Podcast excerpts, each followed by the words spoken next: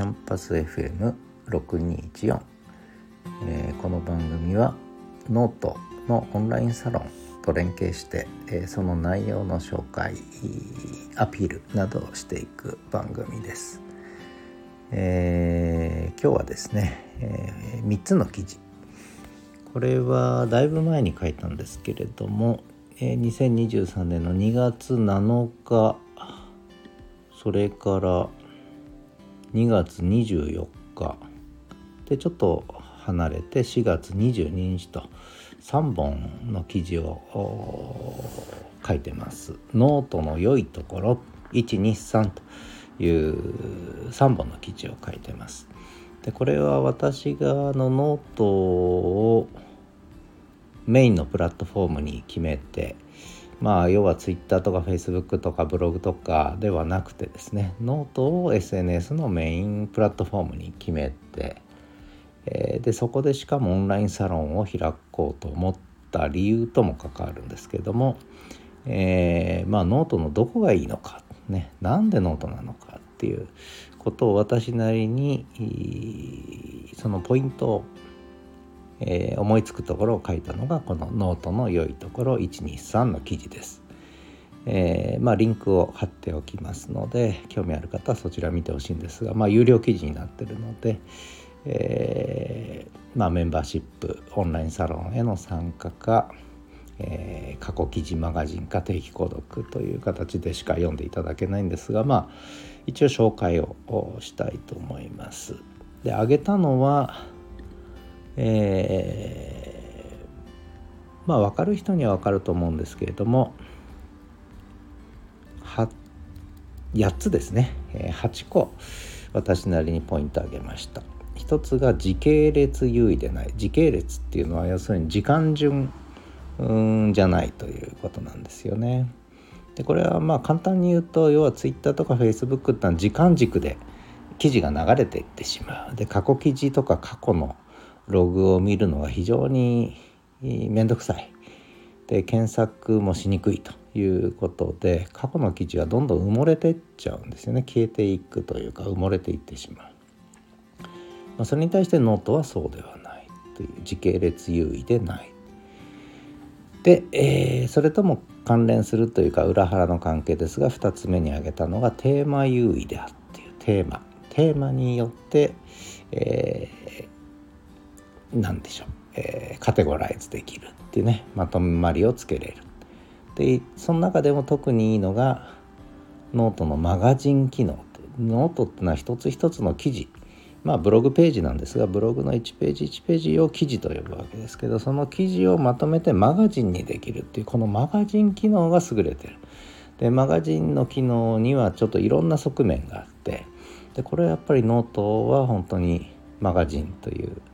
ことにこだわってでこれはなぜ作ったかというといわゆるやっぱりテーマ性を持たせるっていうね、えー、でそれだけじゃないんですけど他にもいろんな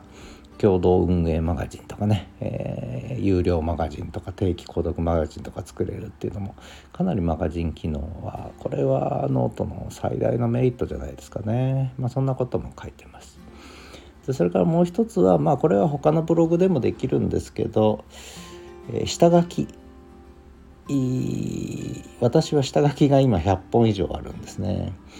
でこの4ヶ月5ヶ月で書いた記事が100本以上あるんですが下書きは1本記事書くと23本下書きが溜まってくっていうことでもうどんどん下書きが増えていくんですが私はこれをアイデア帳として活用してます下書きをアイデア帳として活用できる、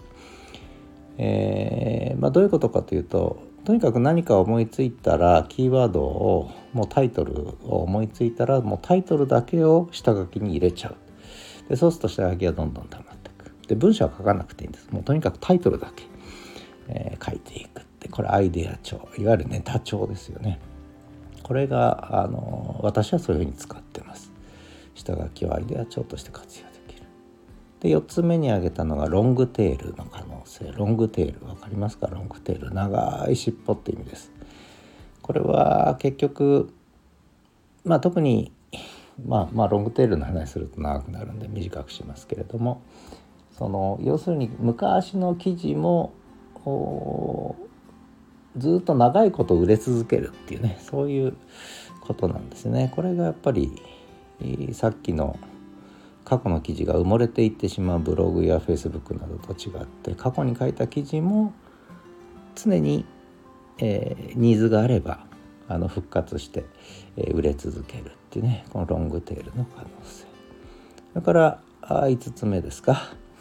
えー、外部にシームレスにつながれるっていうシームレスって分かりますかね？境目がなくつながるってことなんですけどこれはやっぱりノートの特性で、えー、やっぱり外にオープンなんですよね。で、えー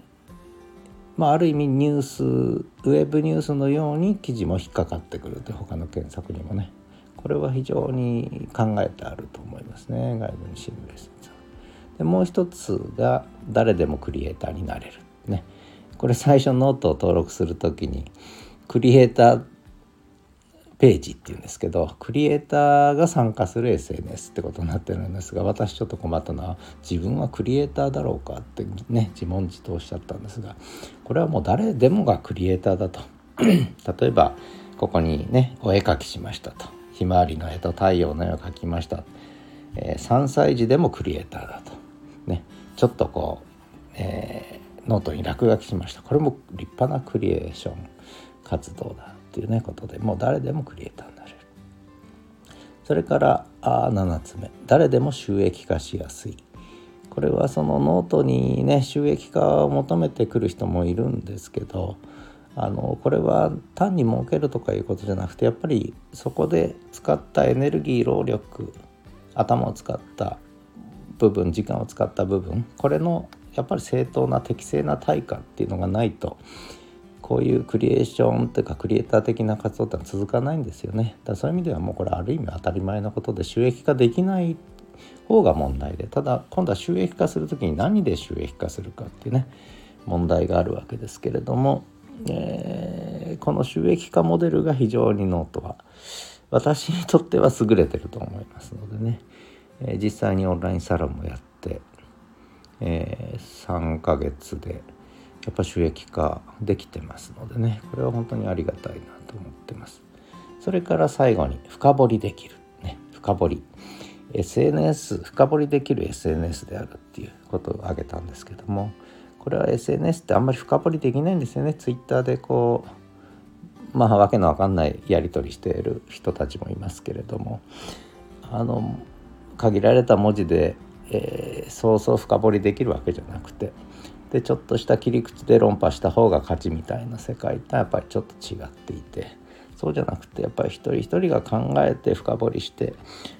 ねいくプロセスがすごく大事だと私は思ってるので、まあ、そういう意味ではノートってのはそういうことが落ち着いてやりやすい。やっぱ Facebook の記事ではできない。まあ、Facebook グループだとできるかもしれないと思うんですが、まあ、ノートはそういう意味では深掘りしやすい、まあ、こんなポイントを8つほど挙げました。でそのことについてまあ記事に書いたのがこのノートの良いところ123ですので、まあ、興味のある方は是非見てみてください、えー、まあ記事の紹介と、まあ、少し内容の紹介でした、えー、それではまた。